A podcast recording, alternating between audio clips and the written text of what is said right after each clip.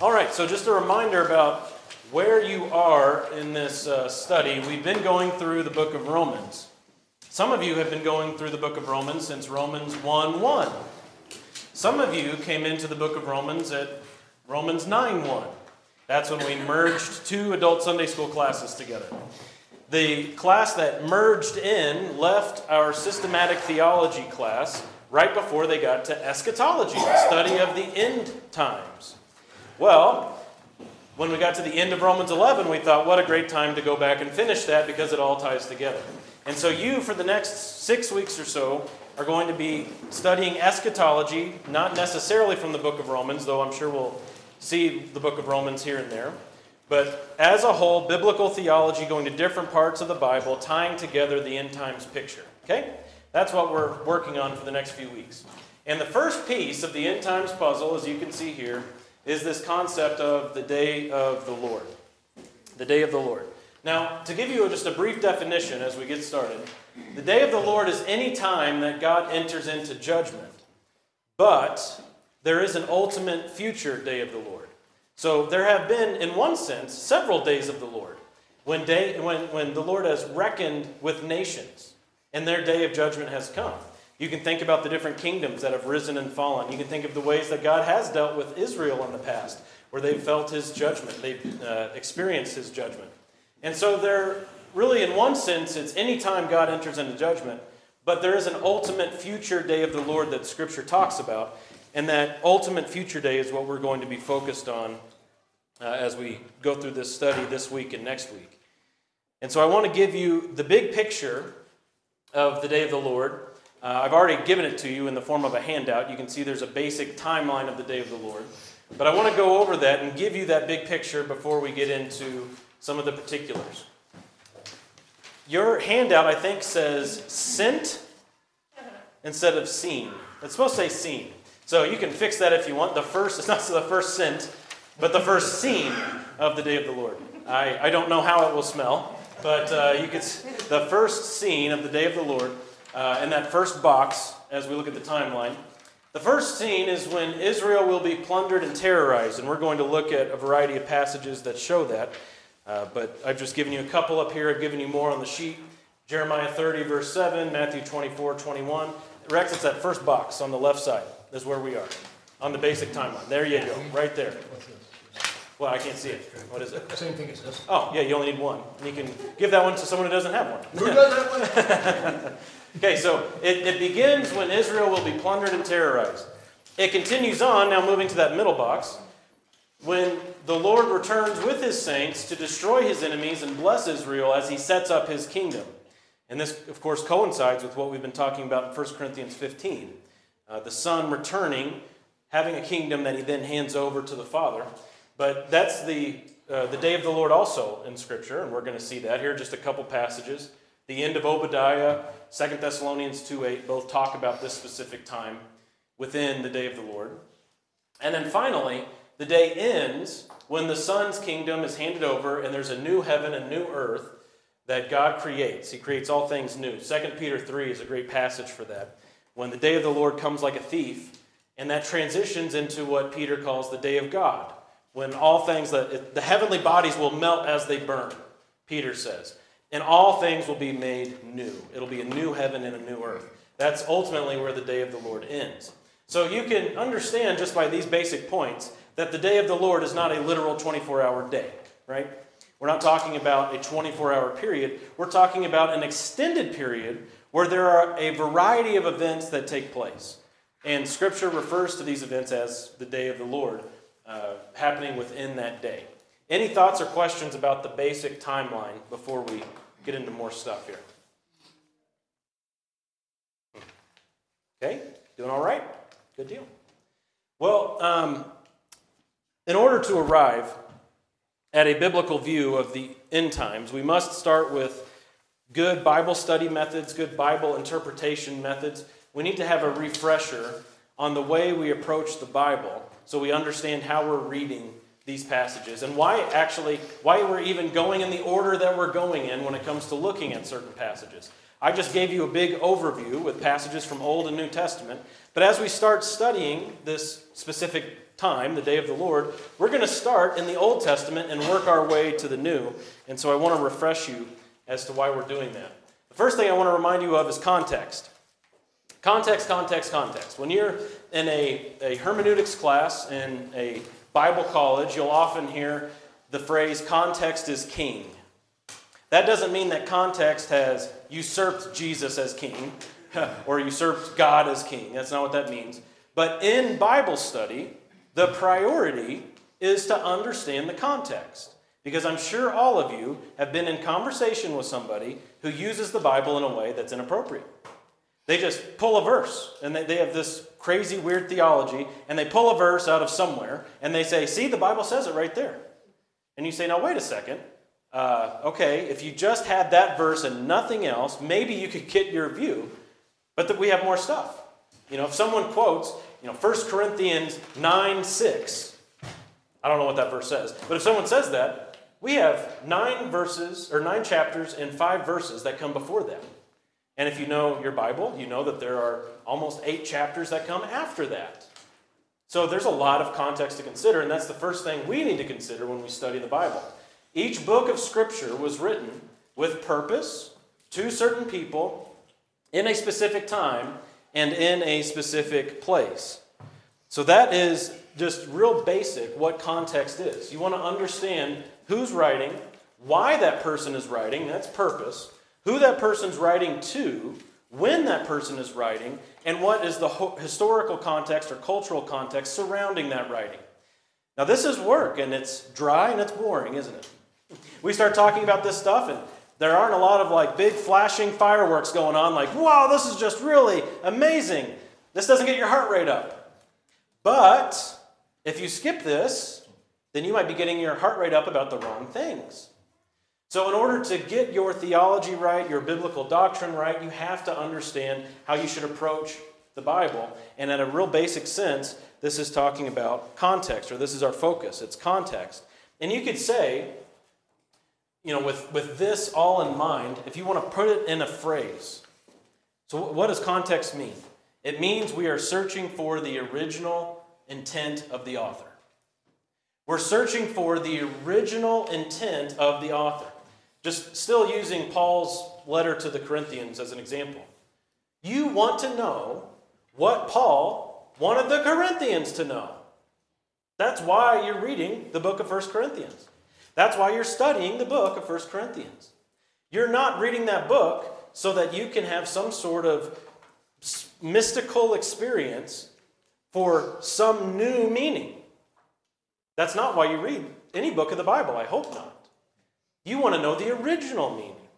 What was Paul saying to the Corinthians, or John saying to his audience, or Obadiah saying to his audience? We, we take that approach. And so, we could say this about our hermeneutic. And hermeneutic is just the way we interpret the Bible. Okay? So, how would we describe the way that we interpret the Bible? Well, first, we say that it's literal. Literal. The Bible means what it says apart from any hidden meanings. Each author wanted his audience to understand what he was saying. Do you believe that? Do you want people to understand what you're saying?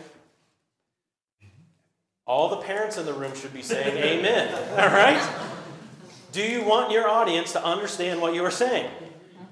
Yes, you do. Okay. Do you think Matthew, who wrote the Gospel of Matthew, do you think he wanted his audience to understand what he was saying? He wasn't trying to write in some sort of secret code. You, you see these books that come out from time to time, or these DVDs you can buy, or late night television programs, cracking the hidden code of the Bible. Really? Really? Because you start playing that game, and you know what you can do? You can make the Bible say anything you want.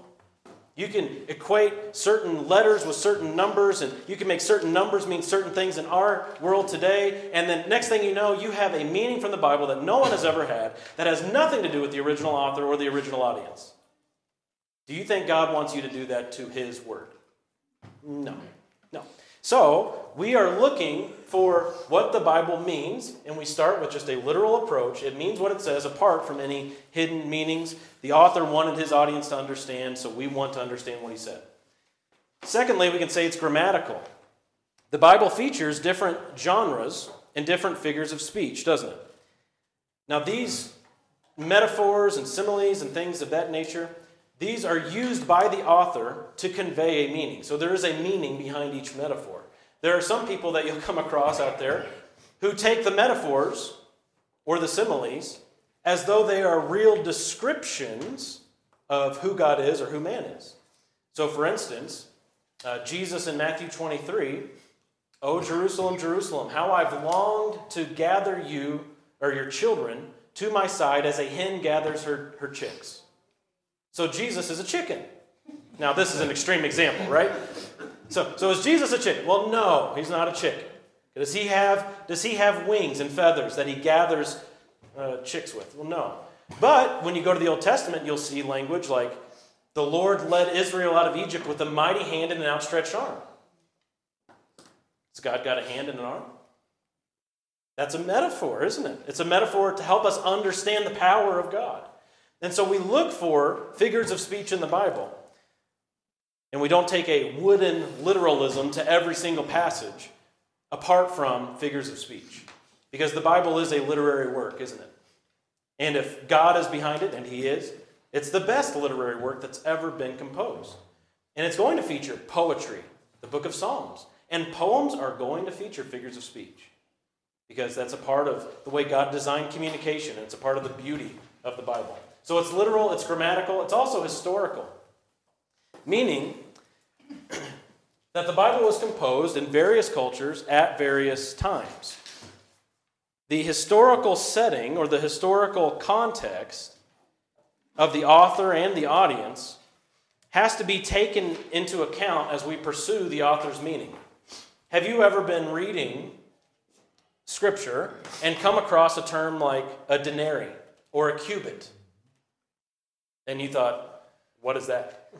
And thankfully, we've got study Bibles now where you'll have like that little one or two next to it, and you can go look. And oh, a cubit is about 18 inches or 16 inches or whatever. Oh, okay, that's good. And a denarii is about worth this much in your money today, your currency today. Okay, that helps. So we have to get in a little bit, at least, to the historical setting to understand some of the terms that come up. And you go to the Old Testament, and there's all sorts of historical factors at play in the narrative of Scripture that we have to search out and study. Now, this is not a, a means to write off the relevance of certain passages. So, because again, sometimes you'll come across people who will say, uh, because of the Bible's history, because it is a historical book, well, that means that it's not relevant for today. So, if you go back to Leviticus or Deuteronomy, and you see the sexual ethics that God has given his creatures, men and women, and how they are to behave sexually. Certain people today, in fact, a lot of people today, are going to say, well, the Bible's an ancient book. It was that way then, but it's different now. And so they use the historical setting as a means of writing off what's relevant for today. That's bad, isn't it?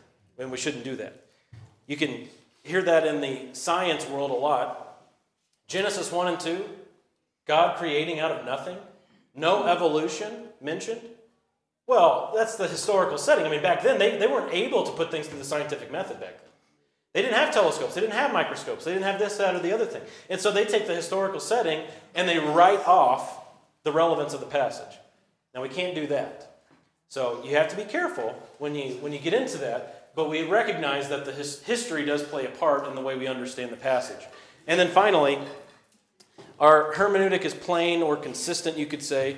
The normal and customary meaning of a word is always favored, and Scripture is always consistent with itself. No passage of Scripture should receive a special interpretive method from us because it doesn't jive with our preconceived notions. Now, that's tough to do. Because who in here has preconceived notions? Raise your hand. Jim, you don't have preconceived notions? Meet the perfectly neutral man. We all have preconceived notions that we bring to Scripture. You have theology that you bring to Scripture, and that's good. However, your theology should never override what the Scripture's telling you. And this gets really difficult because we all have certain things that we think should be this way or that way. And then we might come across a passage that says, oh no, it's, it's actually that way. So what are you going to do? What we're tempted to do is say, well, it must mean this. It must, if you look at it this way and, and, can, and interpret it this way, well, then you come up with a different result. And you could be asked the question Are you interpreting that passage the same way you interpret all the other ones around it? And if you're honest with yourself, you'd have to say, Well, no, I made a special exception. I, I made a hidden meaning in this one. we have to be careful about that. So, this is probably the most challenging, is to be consistent with our hermeneutic because we all will have our preconceived notions challenged. Okay? Any questions on those four elements? Literal, grammatical, historical, consistent. Okay? Again, I know I'm not like lighting the room on fire today, but uh, we have to talk about it. Okay? All right. Very good. God's revelation to us. Let me give you three more slides before we get into the day of the Lord. We believe in progressive revelation. Progressive revelation. God has revealed more and more about himself and his plan of redemption over time. So consider Adam and Eve. What did they know about angels? We'll use angels as an example. Now, in one sense, they probably knew more than we did. Because, of course, God placed one in the garden whenever they were kicked out of the garden, right? So they had an experiential knowledge. However, did they have the passages that we have in the book of Daniel or in the Psalms or in the New Testament that describe the angels? No, they didn't. And so we recognize that over time, God has revealed more and more about everything. And He didn't just drop on Adam and Eve the Bible, He didn't just boop, drop it all there.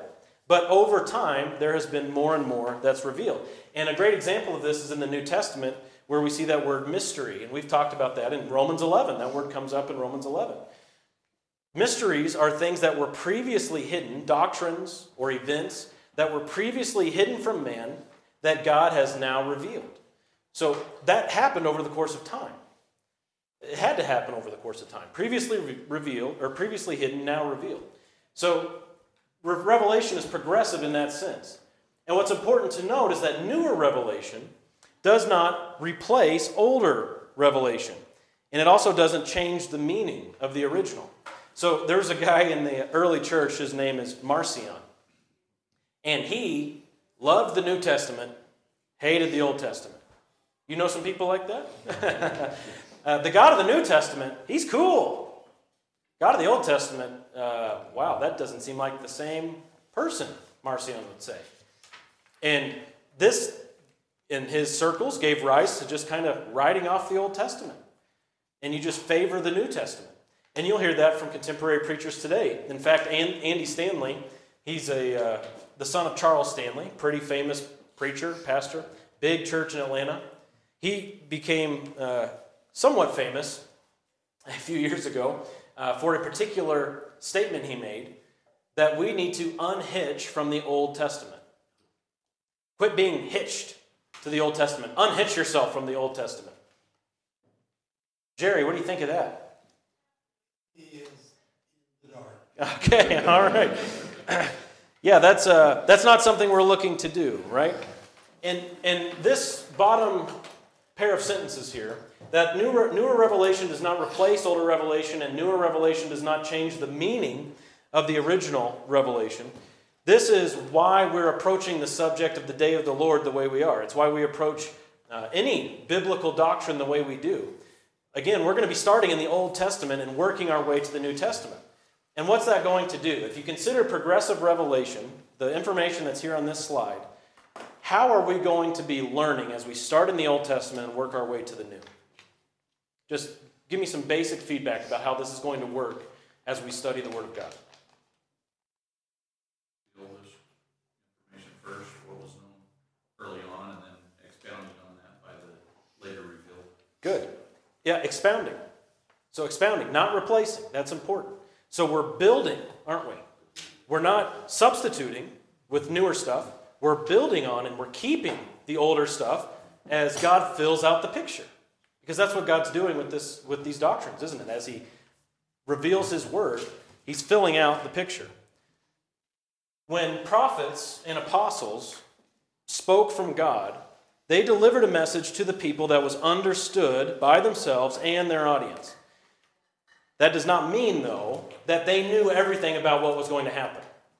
And a clear text for this is in 1 Peter chapter 1, where Peter says, The prophets looked in to these prophecies that they were given, and they wanted to know about the person and timing that they spoke of Jesus Christ. But they weren't given, hey, T minus 700 years until Messiah. They weren't given that sort of timing, were they? And they weren't given, hey, he's going to be about five foot four, dark hair. You know, they weren't given that, were they? He's going to have a birthmark here. So they weren't going around looking at birthmarks for people to see if the Messiah was there. But they were given some information. In fact, they were given a lot of information. But they weren't given everything. They did not know all the details of the fulfillment. But God also did not speak to them in a way that would misguide them. So we're starting, you could picture it this way. We're starting as we study doctrines like this, we're starting with portions of a portrait, and it gets filled in more and more as time goes on. And I'm going to use a very elementary illustration for this. If you were in the hermeneutics class that we did a few months ago, we had a better way of illustrating this at that point. But it's like, okay, we're going to look at Isaiah first. In fact, you can go ahead and turn there if you want. Isaiah 13 is where we'll be in a moment. And when we go and read from Isaiah 13, we're going to get some bits and pieces about the day of the Lord. We're going to read, I think it's eight verses. No, it's 11 verses. We're going to read 11 verses from Isaiah. And you're going to find out some inf- interesting information about the day of the Lord. But are you going to know everything that Scripture has to say about the day of the Lord? Of course not. There are other passages, other books that talk about this same day and give us more information. And so, as we go from Isaiah to Joel today, we get this from Isaiah. And then when we go to Joel, he'll give us a little more in certain areas. Try to follow the lines I erased earlier. He'll give us a little more in certain areas. And we start to see more of a picture here, don't we? You got Isaiah and Joel together but you're still perhaps not grasping what the whole picture is. And so you go to Amos. You go to Amos, and Amos gives you a little more. And you're starting to see more and more of the picture. And it goes on through the Old Testament as we're studying the Word of God, as God has given it to His people. And then you start to see you've got a very cartoony looking tree. but you see the fuller picture as time goes on. And then you get all of God's word on the subject at the end, okay, as you go from Old Testament into the New Testament. And that's the way that we're approaching this study. Though the full significance of prophecies was veiled to those prophets to whom they were given, the basic meaning was not. Okay? It is highly improbable that all the prophets understood the fullness of every prophecy they wrote. However, they understood enough to believe and obey God in their particular age. So you go back to what the picture looked like at the beginning. It's like, wow, well, they didn't know a lot. When God gave the first prophecy about the day of the Lord, they just knew a few things. But that was enough for them to believe and obey God in their day, wasn't it? And what we have, we want more, especially on end times things. How is this all going to end? We want to know more. God, give us more. But He's given us enough, hasn't He? Enough to believe and obey in our day. So that's the way that we're approaching uh, the subject from our hermeneutic. Now I'll pause again for thoughts or questions before we get into Isaiah. You guys are just doing all right, I guess. And no one's sleeping yet, so we're really doing okay. Very good. Okay, Isaiah 13. We're going to start at verse 6 of Isaiah 13. And to get you guys a little more involved, how about someone read that for us? Isaiah 13, verses 6 to 16. Isaiah 13, verses 6 to 16. Who can read that for us? Okay, go ahead. Well, for the day of the Lord is near, as destruction from the Almighty. It will come. Therefore, all hands will be feeble, and every human heart will melt. They will be dismayed. Pangs and agony will seize them. They will be in anguish like a woman in labor they will look aghast as one at one another. Their faces will be aflame. Behold, the day of the Lord comes, cruel with wrath and fierce anger, to make the land a desolation, and to destroy its sinners from it. For the stars of heaven of the heavens and their constellations will not give their light, the sun will be dark at its rising, and the moon will not shed its light. I will punish the world for its evil, and the wicked for their iniquity. I will put an end to the pomp of the arrogant, and lay low the pomp, pompous pride of the ruthless. I will make people more rare than fine gold, and mankind than the gold of Ophir. Therefore I will make the heavens tremble, and the earth will be shaken out of its place at the wrath of the Lord of hosts in the day of his fierce anger. Uh, where am I going? and like a hunted gazelle, or like sheep with none to gather them, each will turn to his own people, and each will flee to his own land. Whoever is found will be thrust through, and whoever is caught will fall by the sword. Their infants will be dashed in pieces before their eyes. Their houses will be plundered, and their wives ravished. Okay. So, you've gotten a few pieces of uh, the puzzle there, a few elements of the overall picture.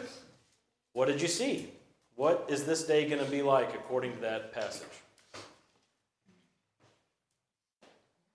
Unlike anything the earth has seen. Okay, keep going.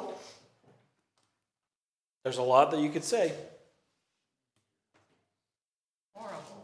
Hor- horrible, that's a good summary term. Destruction from the Almighty in verse 6. So, Basically capitalized.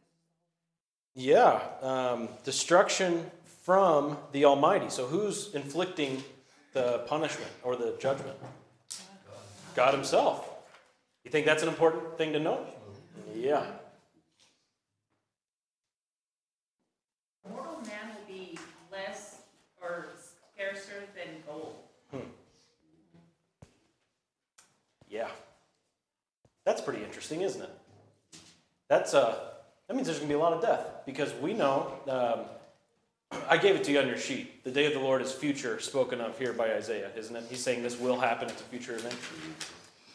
And if this event is still future to us, we know how many people we have on the earth today. And wow, um, a lot of people are going to be taken out if they're going to be scarce. God will exterminate sinners, it says here. The world will be punished for sin. That's why they're being punished. Mortal man made scarce. God's burning anger revealed. So, yeah, you could say horrible day, terrifying day, frightful day.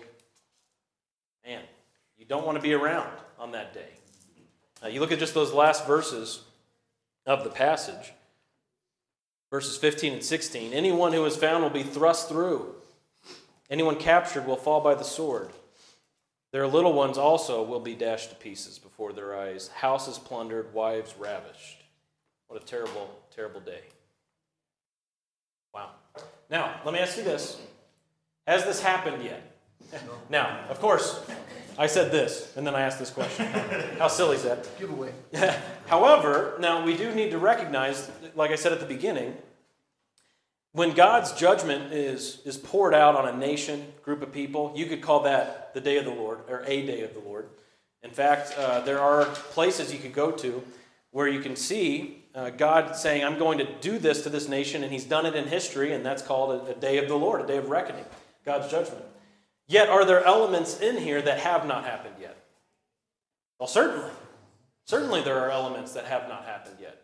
You think of the, the cosmic signs uh, that, are, that are to come. There are, there are a variety of things as we look through these passages. We're going to see some things where it's like, okay, well, God did render judgment on that nation or that kingdom, and He did send people, and they were ravished. That did happen. Yet we do see there's an ultimate day that's coming, and there are certain elements that have not yet been fulfilled. I like this quote from commentator Robert Chisholm The day of the Lord encompasses several specific past days or events. These include the destruction of the northern kingdom, the Babylonian exile, Babylon's conquest of Egypt, and the fall of Babylon. These examples of the Lord's intervention in history prefigure that final time period when he will annihilate his enemies on a more universal scale and restore Israel. So there is a universal nature to these prophecies, isn't there? And we see them on small scales in the way he deals with the Babylonian Empire, for instance. And, and others. But there will be an ultimate day where a more universal uh, destruction of his enemies is going to take place. Joe. Restore Israel.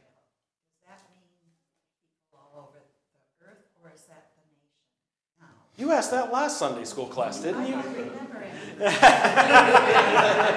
I'll record an answer and you can just keep it with you. And every time the question comes up, you can just listen to it Well, again. that was one of the things that my LDS friend was talking Yeah. about this week. It's, it's definitely from outside of the nation. And we're going to see that in the sermon today. Uh, God is, explicitly says, from the places they were driven out, they will be regathered back to their own soil. So there you go. And we'll give you a couple passages that you can have on hand. Okay, all right, very good. Well, let's go to Joel. Joel chapter 2. And we are actually going to look at this whole chapter. This might be where we finish today. We might make it to the next one, but let's go to Joel 2. Joel has a lot to say about the day of the Lord.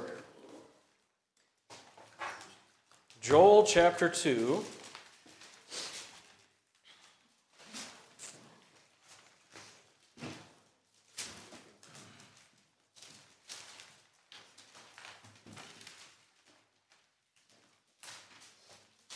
Hey Jeremy, while we're going there, back in um, Isaiah, back in verse 10, when it was talking about the astronomical signs, uh, you did mention before that part of our hermeneutic is to interpret it grammatically. So why should we not understand that as something that's poetic or allegorical?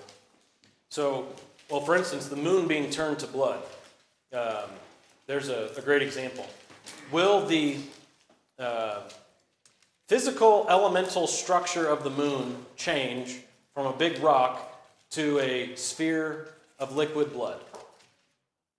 Doesn't seem appropriate to uh, translate it that way, does it? Uh, that seems quite strange. The moon will turn to blood and the sun darken. Uh, we understand in both of those uh, statements, both of those prophecies, that there's a light change going on. The sun is being darkened. Okay, that's clearly talking about the, the light of the sun is going to be minimalized in some sense. And the moon, instead of being white, is going to turn to red in some sense. And, and there are some people who have uh, really gotten into this prophecy. Uh, John Hagee is one of them. Do us all a favor and don't buy his books, okay? Uh, he has books like The Four Blood Moons, etc., etc. Because there are times, of course, when our moon turns that red color, that orangish red color, and it's like, okay, that's pretty interesting. Uh, we, we see it happening. And so, in some sense, it appears as though the light of the moon is going to change to appear as, as blood. Um, now, this is Isaiah. We see the same thing spoken of here in Joel. We're about to read it in Joel 2. The sun darkened and the moon turned to blood. We see Peter in Acts chapter 2, and we're going to get to that next week. Peter in Acts 2, he's saying the sun's going to be darkened and the moon turned to blood. And he's quoting Joel there. So we, we have this repeated over and over again in Scripture. And perhaps there was a sense in which God did use cosmic signs. But in the end, there's going to be this ultimate fulfillment where everyone's going to see it, and it's going to be an undeniable cosmic sign that God's, or the Lord's day, the day of the Lord, is has initiated. And so, um, within that prophecy, there are literary elements. But that is not to say that the whole thing is just metaphorical and we just write it off. So we, we interpret it with our literary lenses on, grammatical lenses on. But we also don't just say, well, that means that the whole thing is metaphorical for whatever we want it to mean.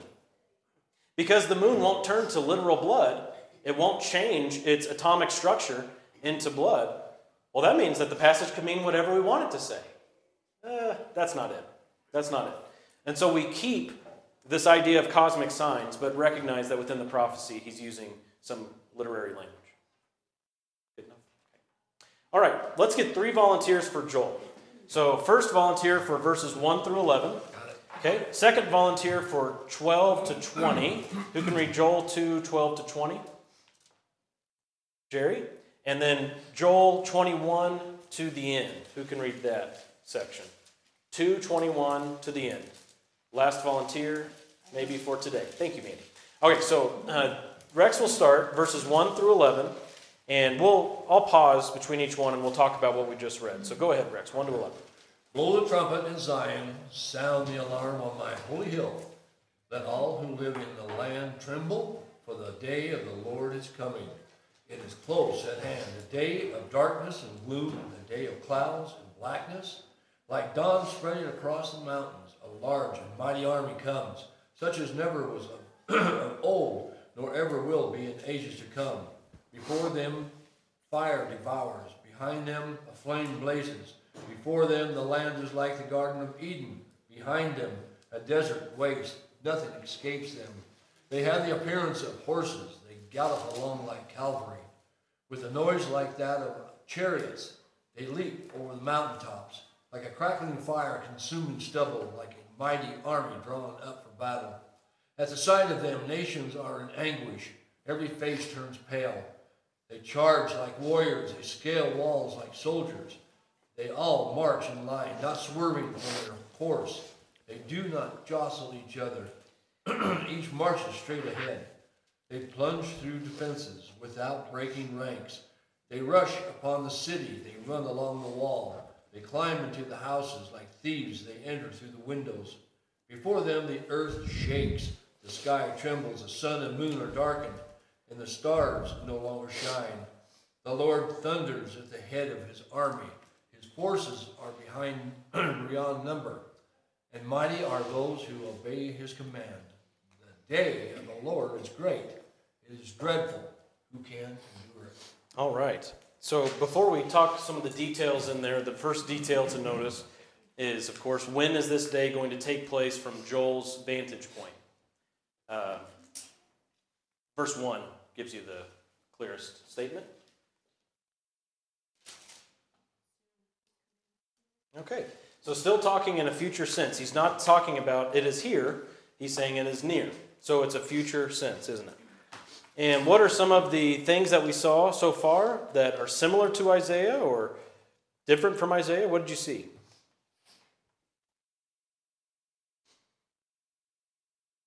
was more, um, other entities involved here. Besides just nature.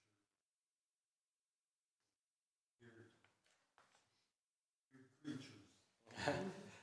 Okay, yeah, so we have creatures. That's a safe word because that can mean all kinds of things, right? We have uh, creatures, I would say people here. This, there are some definite interpretive challenges to the book of Joel, especially Joel 2. But you have people, it says in verse 9, and I interpret as people, who rush on the city, run on the wall, climb into the houses, entering through windows like, like thieves. Okay? Uh, this is kind of expanding on what we heard from Isaiah, that last verse in that Isaiah passage, where it said babies will be killed, wives will be ra- ravished. In between there, it said houses plundered. Here's kind of the same idea, isn't it? They're going to go through the windows like a thief. What about the cosmic signs here, or ge- geographical signs? The earth shaking and the uh, sky trembles, the sun and moon are darkened. Yes. Yeah, so we see again the same darkening language. Joel adds thick clouds, doom, darkness. Okay. So we can say for sure it's a day of destruction, right? A day of darkness and gloom. And we'll just pause with the observations there. Now, someone, uh, was it Jerry, read 12 to 20? Yeah, go ahead.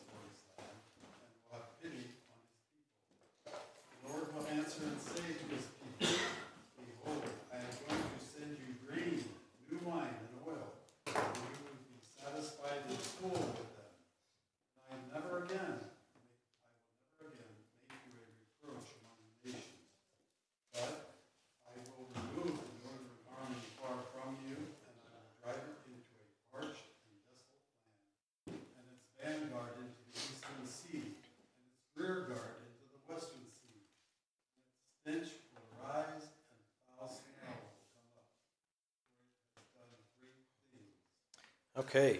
So uh, I could have put, put these bullet points up earlier, but we can say, of course, there's going to be nothing like this day, right? This is a very unique day. And again, we're not talking singular day, but a very unique time. And uh, the fire and cosmic signs that he mentions are important to know too, just as attributes of the day. But we see here in this section that Jerry just read a glimmer of good news finally. we, from Isaiah and so far in Joel, it was just all bad. But what, what's good that we see now in these last few verses? The Lord has pity. The Lord has pity. Yeah, it starts back several verses, right? When it says in verse 13 that God is gracious, compassionate, slow to anger, abounding in loving kindness, relenting of evil. Okay, now that makes us feel a little bit warmer. that, that's a little cozier for us. Again, you know, someone like that Marcion character I was telling you about, who said the God of the New Testament is totally different than the God of the Old Testament. Well, when you read passages like this, verse 13, uh, we don't just see God's justice here, but we also see God's grace, don't we? We see not just God's wrath poured out on sin, but we also see God's mercy to forgive sin. You see both in both testaments, if you're reading the Bible fairly. But yeah, God is a relenting God, a patient God, a loving God. What else? What else do we see? You'll leave a blessing behind. In what form? Does not know, I, does not say. It just says, who knows whether he will not turn and relent and leave a blessing behind him. Oh, hmm. grain offerings and. Oh, that's what. Which translation are you using? I am an NASB. Oh, which year? 77? Um, yeah. Ah, there it is. Okay, yeah.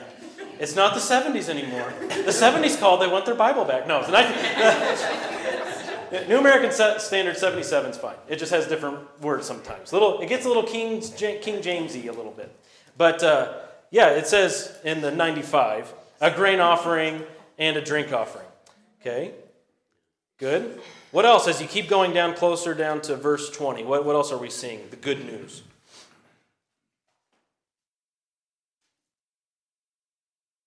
What is God going to do? The Lord will be zealous for his land and will have pity on his people. Whose land? His land. His Yeah, isn't that interesting? Uh, I remember, you guys remember Hank Hanegraaff, the Bible Answer Man? I remember one time he said, uh, God doesn't care about real estate. I remember just hearing that quote.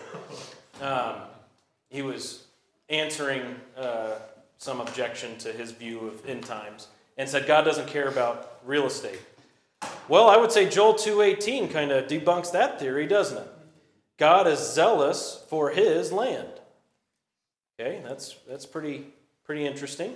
What else is he going to, do, going to do? Keep reading, 19 and 20.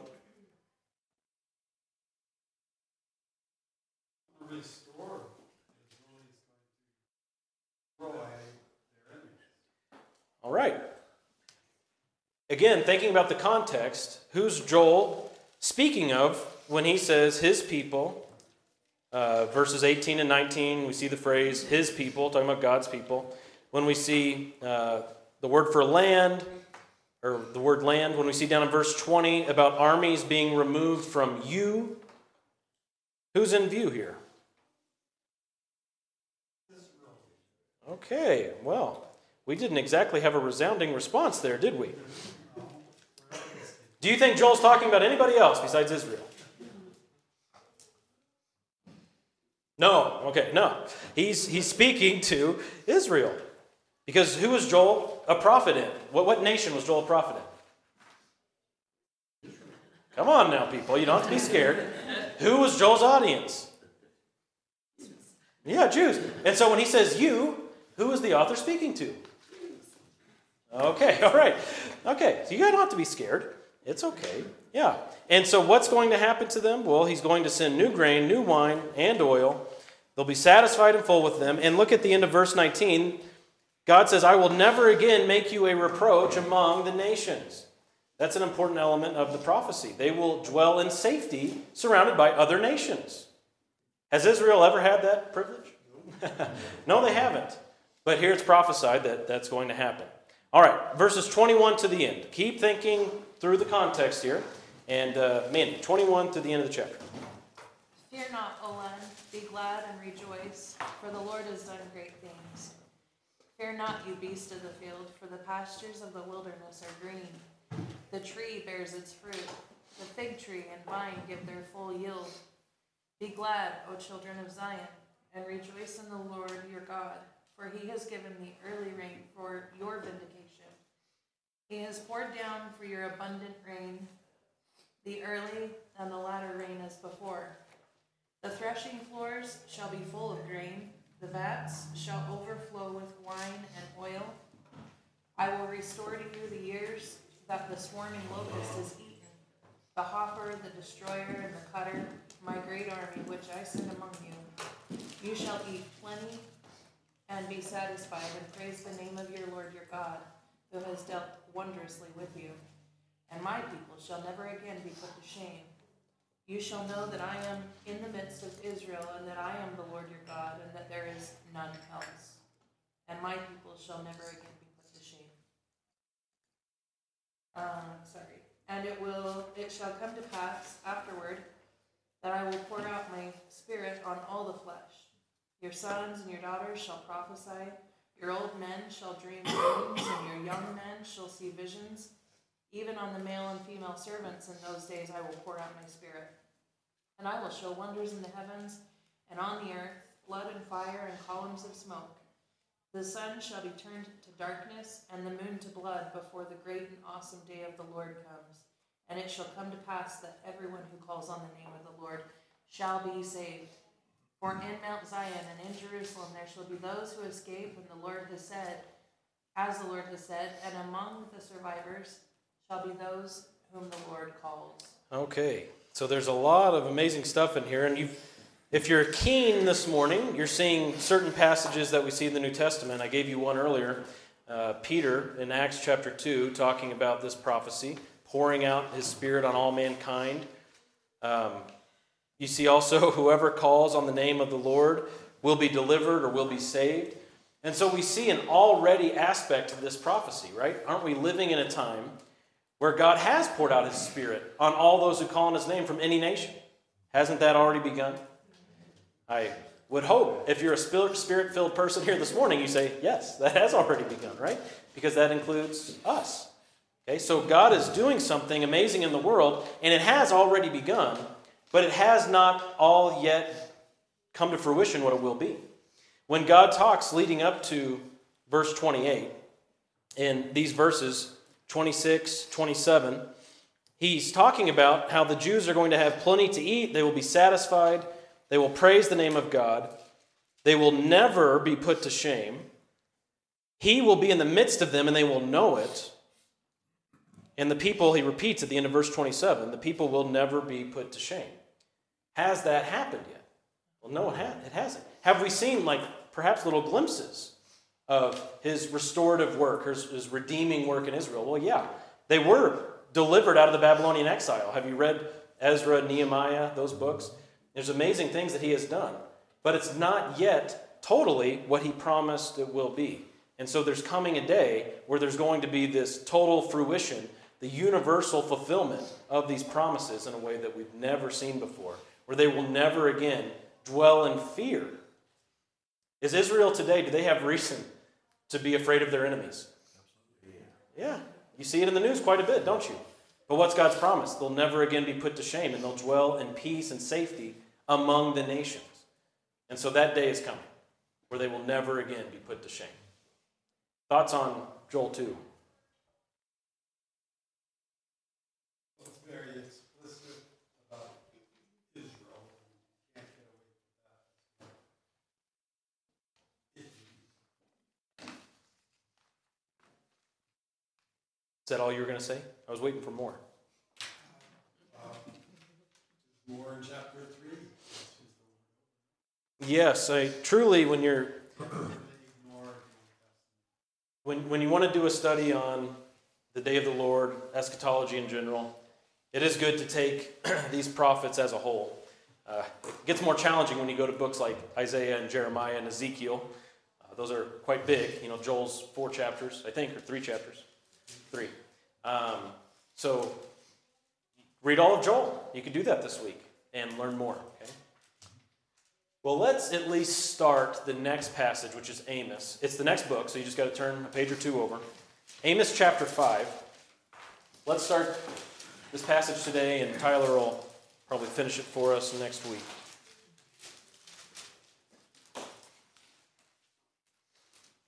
And would someone read just verses 16 and 17? Amos 5, 16 and 17. Who would read that for us?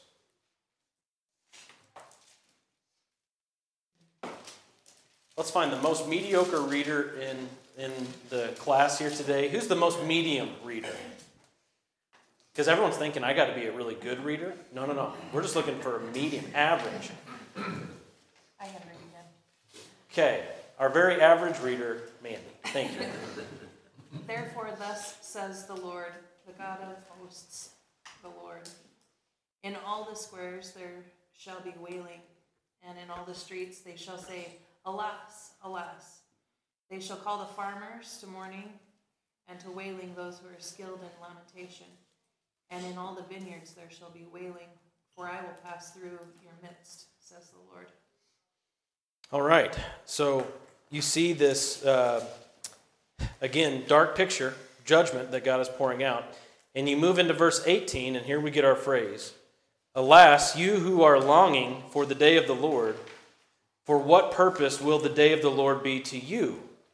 It will be darkness and not light, as when a man flees from a lion and a bear meets him, or goes home, leans his hand against the wall, and a snake bites him.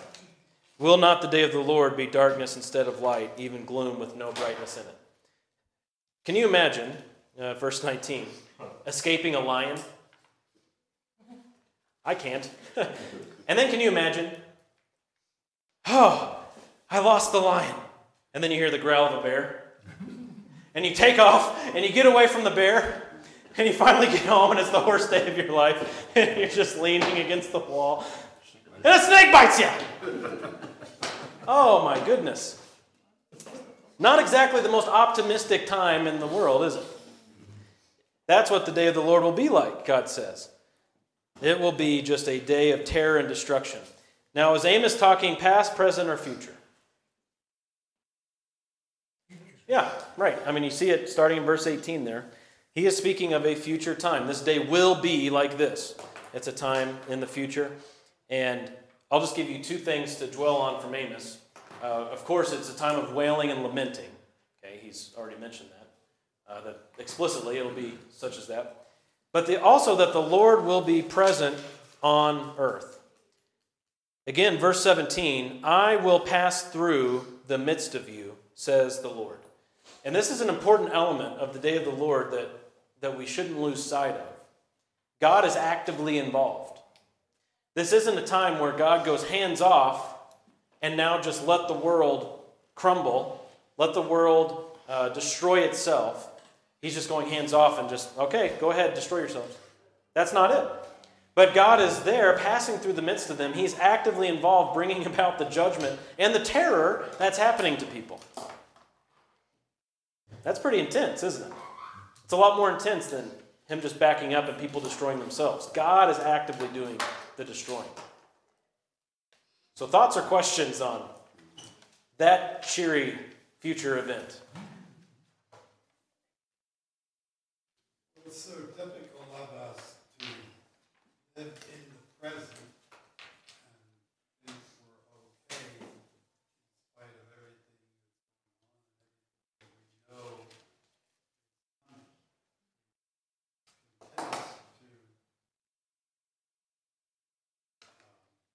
Tends to, um, not worry about tomorrow because each day has an True. Linton told us a whole lot of how much is written by those Old Testament prophets. Can't take that lightly.